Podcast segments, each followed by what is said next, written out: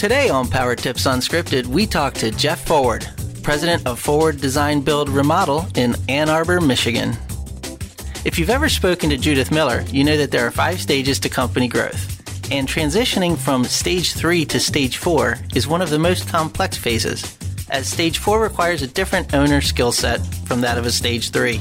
Jeff is here to explain his experience with this tricky move, and we're going to hear about it in just a minute. On! You just mind your P's and Q's, Buster, and remember who you're dealing with.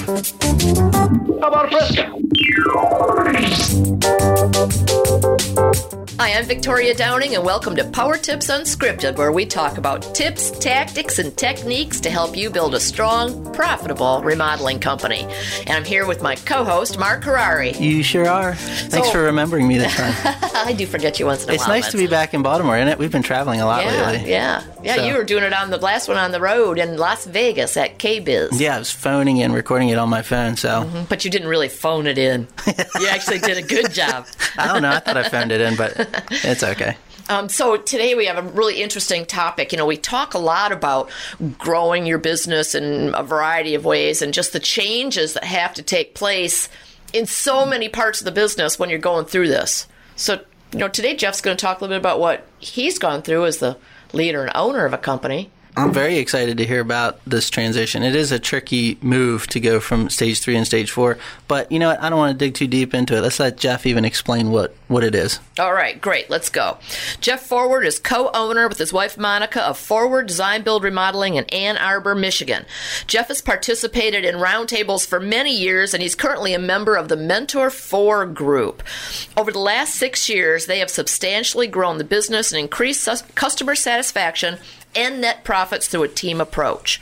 So today, Jeff's here to talk to us about how he moved from stage three to stage four. Hey, Jeff, welcome aboard. What the?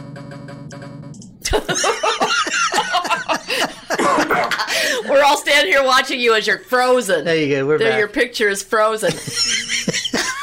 Yeah, you guys, you guys are frozen too. Are we? And I yes, so you guys went dead for a little bit, and I was like, oh my gosh, what's going on? Um, It's okay. We just had a glitch in the matrix. That's all. That's really. So, hey, say hi to Jeff Forward. hello, how are you? Oh, great. Thanks a lot for participating in this, Jeff. No, it's, I'm really looking forward to this. This is a fun conversation. You know, you are a very generous member, a really, um, you personify that generosity of our roundtable members because you have presented on the main stage at Summit. You've done a, a, a power talk at Summit. You've shared, you share so much with your fellow members, and now you're doing a podcast with us. So it's Well, awesome. Thank you very much. But it, it really that is a tenth of what I received from this group. So I'm happy to give back in whatever way I can. Awesome. So, Jeff, we're talking today about how you moved your company from a stage three to a stage four, but a lot of our listeners may not be familiar with those stages or even know there are stages. Can you give us a little brief run through of the five stages? Yes. Okay. So the, the five stages of remodeling growth, I am pulling this directly from an article written by Judith Miller. Mm-hmm. And it's one of the best articles that I have ever read on the topic, and I reference it often. But the five stages, in a, in a quick overview, are stage one, the owner does it all. Stage two, the owner starts to delegate. At stage three, she calls the sweet spot, where the owner has delegated everything with the exception of sales and client management. And then stage four is complexity grows, and that's where more systems are coming into place, and the owner moves away from the, the selling and towards only say 20% of the revenue. And then stage five is the end game, and that's where all tasks are delegated by the owner, and the owner is focused on the transition into the next stage, either new owners or uh, retirement. I wonder why she says that that stage three is that sweet spot. And if that's the case, why did you want to move out of it? That's a great question. She calls that the sweet spot because, um, as a business owner, you can technically run this practice, which I like to call a stage three, into retirement. And she specifically references that you can, uh, if you're hitting all your target numbers, that you could probably retire in that between 70 and 75 years old. And, um, but for me, why I wanted to grow into a stage four company, I wanted to move out of being responsible for all of the sales. Um, I still like the idea of being the rainmaker, but I like the idea of the rainmaker in terms of the teacher and the mentor. And um, and then I'm sorry. After that, I, I wanted the business to survive after me, and I also wanted to create room for my employees to prosper. I, I didn't want to have a ceiling um, imposed on them by our growth being at the same position every year. How do you mean?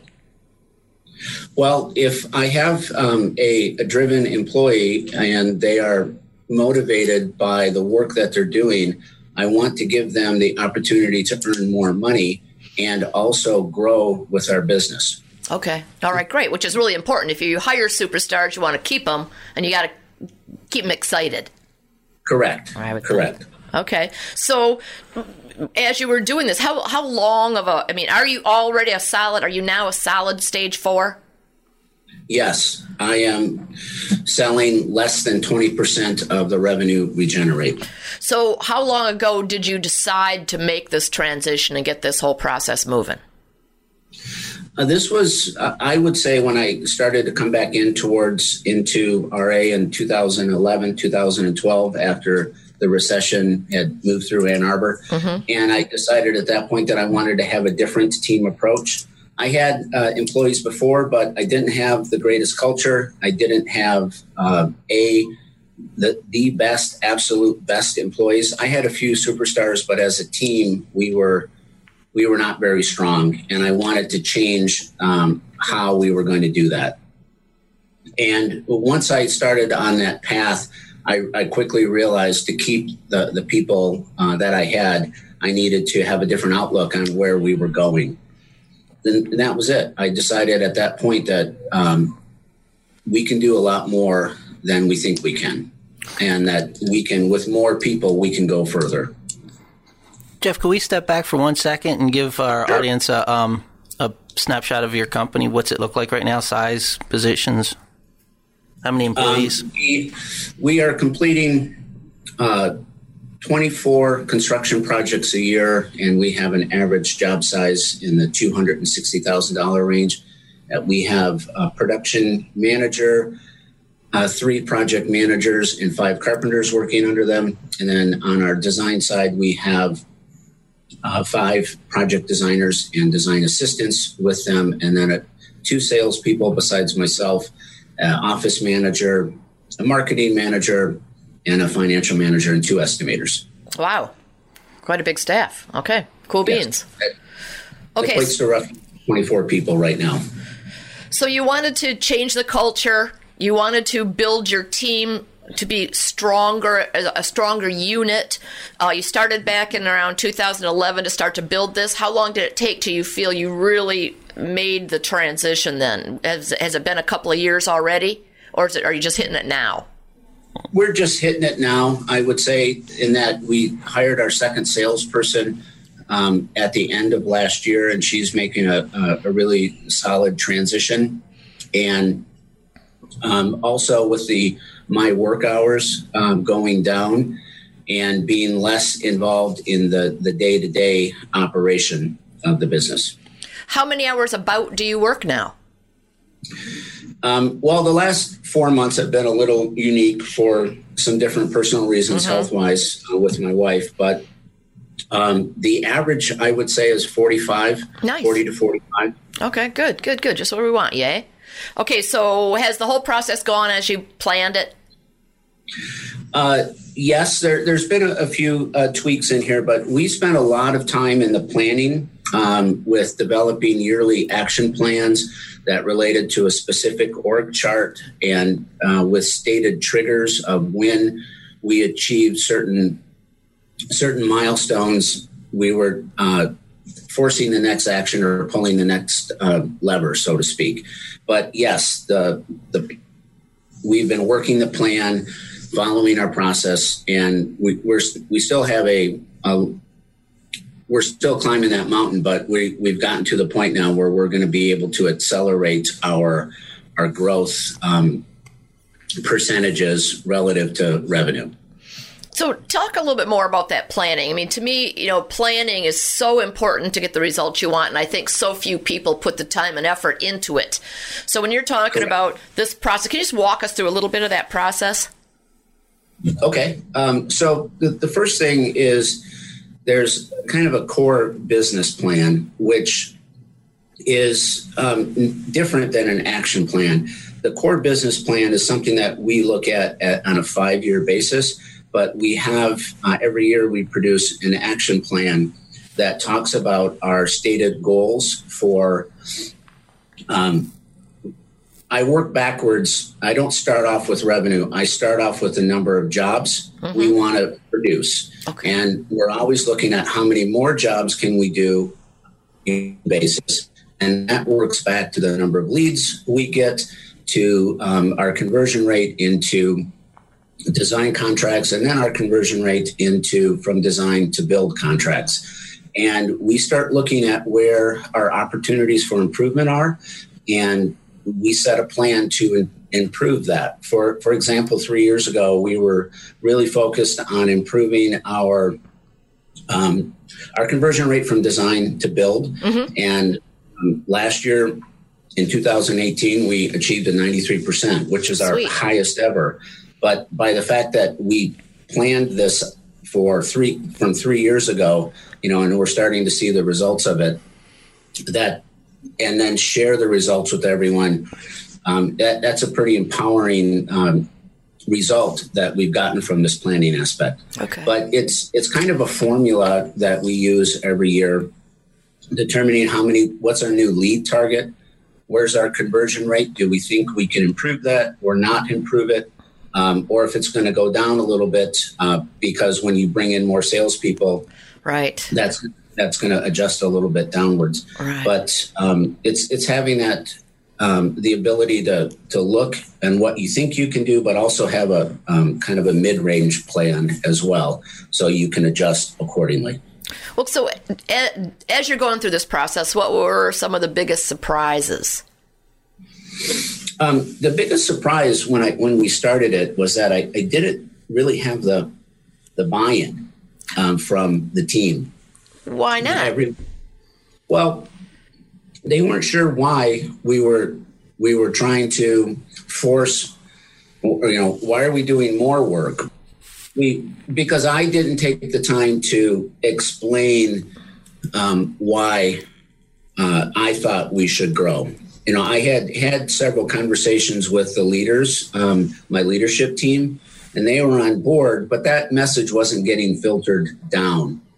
So we corrected that by having a meeting and uh, a team meeting, and I passed out a, a three year growth plan.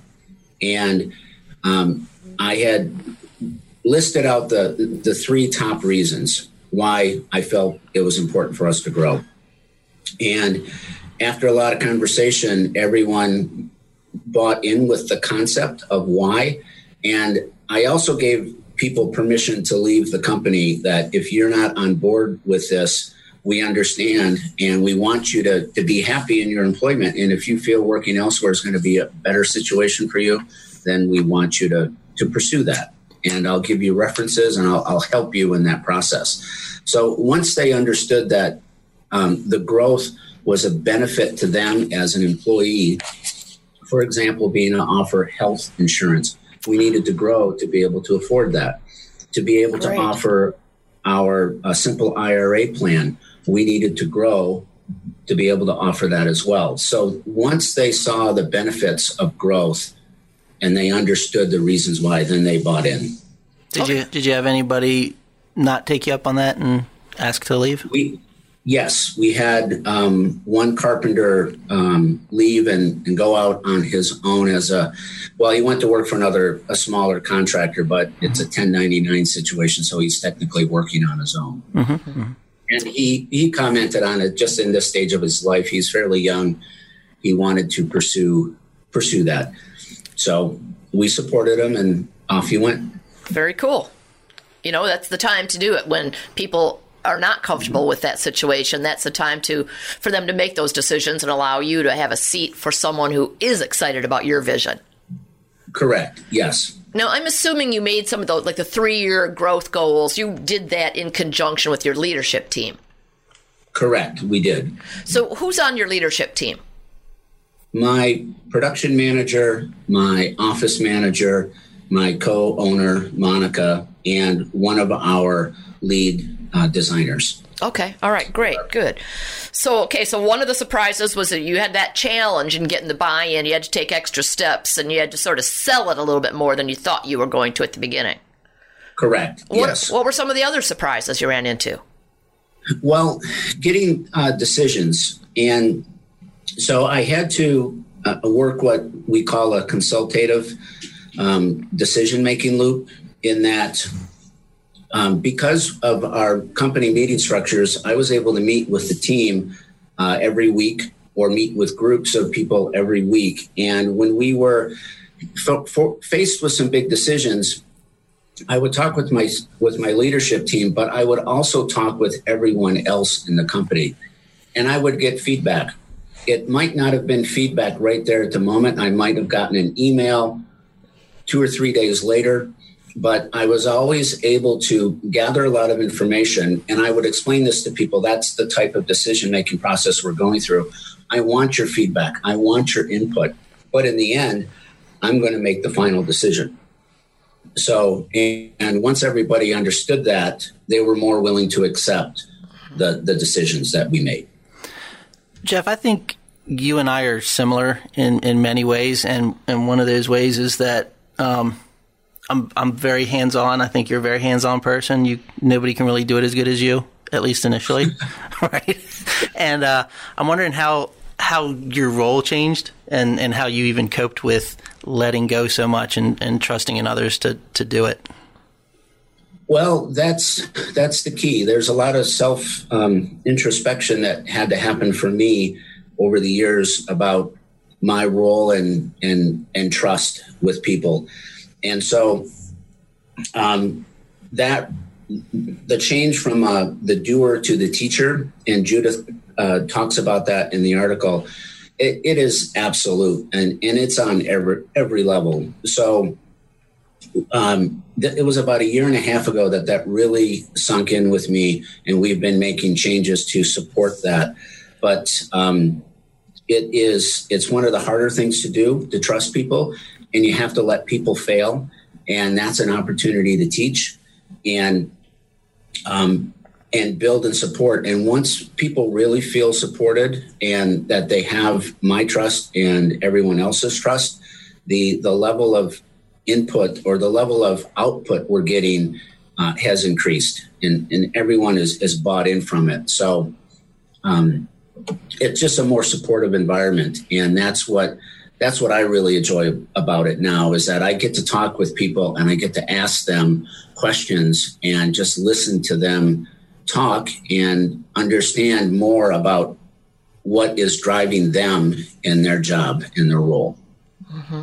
So, and for me to get to that point, there's been a lot of reading. I've read more leadership leadership books in the last year than I have. I'm sorry, the last two years than I, I I've read books period before. So, um, and then also the, the one of the last things about my role is just the planning and is has been paramount. It's been continual, and I'm always talking with our uh, leadership team about next steps and what should what should we be looking at. So the transition of working in the company to working on the company goes hand in hand with from the doer to the teacher.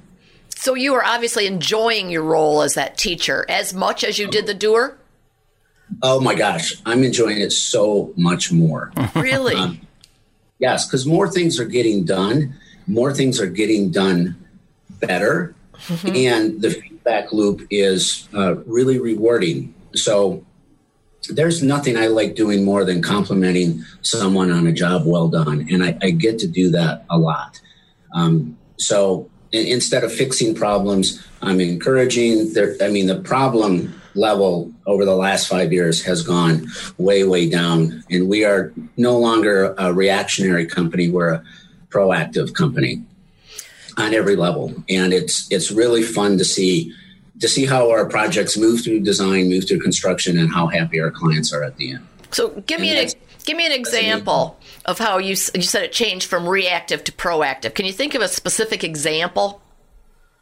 Um, yes. So, for example, just in terms of scheduling jobs um, and scheduling subcontractors, um, so we're able to be proactive with our schedule and our communication in a way with our clients that we're removing the surprises versus being reactive and, and calling and or having a meeting say you know i'm sorry but our subcontractor is um, delayed by three weeks because we didn't have the proper information or we're waiting for this uh, material to come in because it, it, came in broken you know things like that. So we've been able to really turn that on its head. Mm-hmm. okay great can I jump back for a minute to the consultative decision making process that you talked about? So it mm-hmm. sounds like you would go and sort of float a trial balloon to various groups, starting with your leadership team and then working your way around. So, correct. Did you purposefully then, I assume, build in a certain amount of time? Like, do you feel. I'm thinking about the DISC profiles, the different personalities there are. Does it feel to you as though you have people in your organization that need that time to process in order to give you the feedback you're looking for? Yes, absolutely. So, and that's that's part of being the proactive. So instead of going to everyone and saying, "I need a decision right now," you know, I only could do that with my D's or I's. Right. But my S's and my C's, they they needed time to think about it. So um, the DISC has also become more important than I have ever thought. Before, uh, we only used the DISC for for myself and and a couple of key people in the company, but now everyone takes the DISC. We have everyone's DISC listed up in our hallway with the big wheel. That's so, great. And and now we're actually working on the next step of that of having um, little cheat sheets for every employee in terms of the best way to communicate and work with them. Mm-hmm. So, but planning uh, that time, I would wait at least a week before I would make any decision. Okay. So would you give them a deadline then? Like, okay, we're going to make a decision by this date. If you have any feedback, I'd love to have it. Let it ride, and then at the end, then you'd make a decision and let them know what you decided. Correct. Okay. Um, and I've done that a couple of different ways. Um, in that I'll have a conversation with them, and then I'll set up an internal survey um, within. Uh, a Smartsheet, or you can do it through Google uh, Sheets as well, mm-hmm. and um, with a web form. And I would send out an email and say, "You have by this time to give me your feedback." And I, I got a lot of feedback, wow. especially that way. So, um, yeah, it works. So, did you find that your final decision was most often in line with that of your team, or were there some strong feelings ever that came up that you had to then resell your idea? Um, I would say most everyone um, came in agreement. There was a few that disagreed, but it wasn't a strong disagreement. Okay. So I just made sure to have more conversations with those folks. Mm-hmm. Okay. But yeah, no, never any you know negative reactive issue so far. So if you had to do this again, if it was today and you decide you want to move to a do the same thing, right? 3 to 4. What would you have done differently? what would I have done differently? Um, I would have started this sooner. How do you mean? Honestly, I would have started, tried to start this process um, sooner, back in 2007, um, because I feel we would have went through the recession stronger for it, or even starting it in 2005. But you know, everything everything happens for a reason. I, I, don't think I would have been ready, or I clearly wasn't ready at that point. Um, so, just with the more education I've received and, and pursued with uh, being a business owner, um, you know, during that time and during that recession, I, I learned a lot of lessons. Yeah, didn't and, we all? So, I, I, have been more committed to it. So, um, if I would change anything, I would have I would have went for the buy-in sooner. I would have had, I would have made this a team decision sooner instead of having my initial reactive aspect of having to go back and get buy-in. I would I would have started the process a little differently. So how would you have started it? I mean, you know, let's teach us from your lessons. Okay, so at the end of a year, um, and that's when we're, we're typically pushing out our our revising our three year plan and then developing our one year action plan. Instead of just taking that initially to the uh, leadership, I would have brought that to the entire team at a company meeting Ah. and let them ruminate on that for a bit and basically make it a month long discussion and then you know getting everyone's buy-in and then kicking off. I, I feel we we would have short uh, shortened shortened our process a little bit with that. However um, that that would be the one thing i would i would change. So, out of all the things we discussed today, the planning side of it, the consultative decision making side of it, you reading um, the, all the books and and be, self improvement to become a better leader, um, what is there any aspect of this that you feel is the most critical, should be the highest priority for someone wanting to make this shift? That is a, a great question. This comes down to understanding your priorities and in, in terms of the, the big picture. And our priorities definitely shifted. So the the number one element that has um, dr- helped drive us to success is our our company culture. And I always knew it was important, but I never I never really put it. It wasn't in my top three, but it is our number one um, aspect that we focus on. Period. And everything else, once we have a, a positive, fun, rewarding culture for the team, happy employees, um, everything else is so much easier. Um, clients are happier, services delivered far better, and um, modifications to to the systems. Um, and, and it's important to have flexible and adaptable systems. But when you have a good culture, those systems can be modified and adapted rather easily, and it's it's a team buy-in. And when you have team buy-in, you you get, or I'm sorry, when you have your, your team a part of the decisions, you get the buy-in, and and things happen. So Jeff, did Yeah. the did the did the culture change, or did it just become um, more focus on it? Um, it yes, it, it changed in that it improved. So um, we have in in starting this plan, we had a, a mission statement and we had a value statement, but um, after and, and these were from uh, five years ago, but those were mostly from me that I was talking with the team with. And so I, I did a study two years ago. I wanted to know their opinions. Do we really live by these values? And I did not get the response that I wanted. So we set off on creating new values and a new mission statement. And but again, their buy-in, their input on it has has really been a, a big a big deal. And we've just finalized um, working through the final edits of our value statement, which are going to get um, redistributed. And we're working through our mission statement right now. But the the whole idea that um, they have more buy-in with the company has been Uh, the primary in- increase in our culture. And, and we do a lot of different things to have fun as a company as well, and that that's a part of the culture. Mm-hmm. But um, the the buy-in, I think, is the core element. And having fun is also a core element, I think. Mm-hmm. In fact, why don't we do that right now? Are you ready for the lightning round? Yes, bring it on. I know you're so excited, aren't you? And now, here's the Remodeler's Advantage Lightning Round. It's a trap! All right, put 60 seconds on the clock. Here we go. What's your favorite business book and why? Um, well, my favorite business book is right now is Scrum by Jeff Sutherland. Um, and I've read a lot of books, but that's the one that's having the most impact on me right now. If you weren't the owner of Forward Design Build Remodel, what do you think you'd be doing? Um, I would be a, sh- a gourmet chef. Ooh. Can you do that? Yeah, that? it's creative and it serves people, literally. So, Are you good at it? no, I'm awful at it.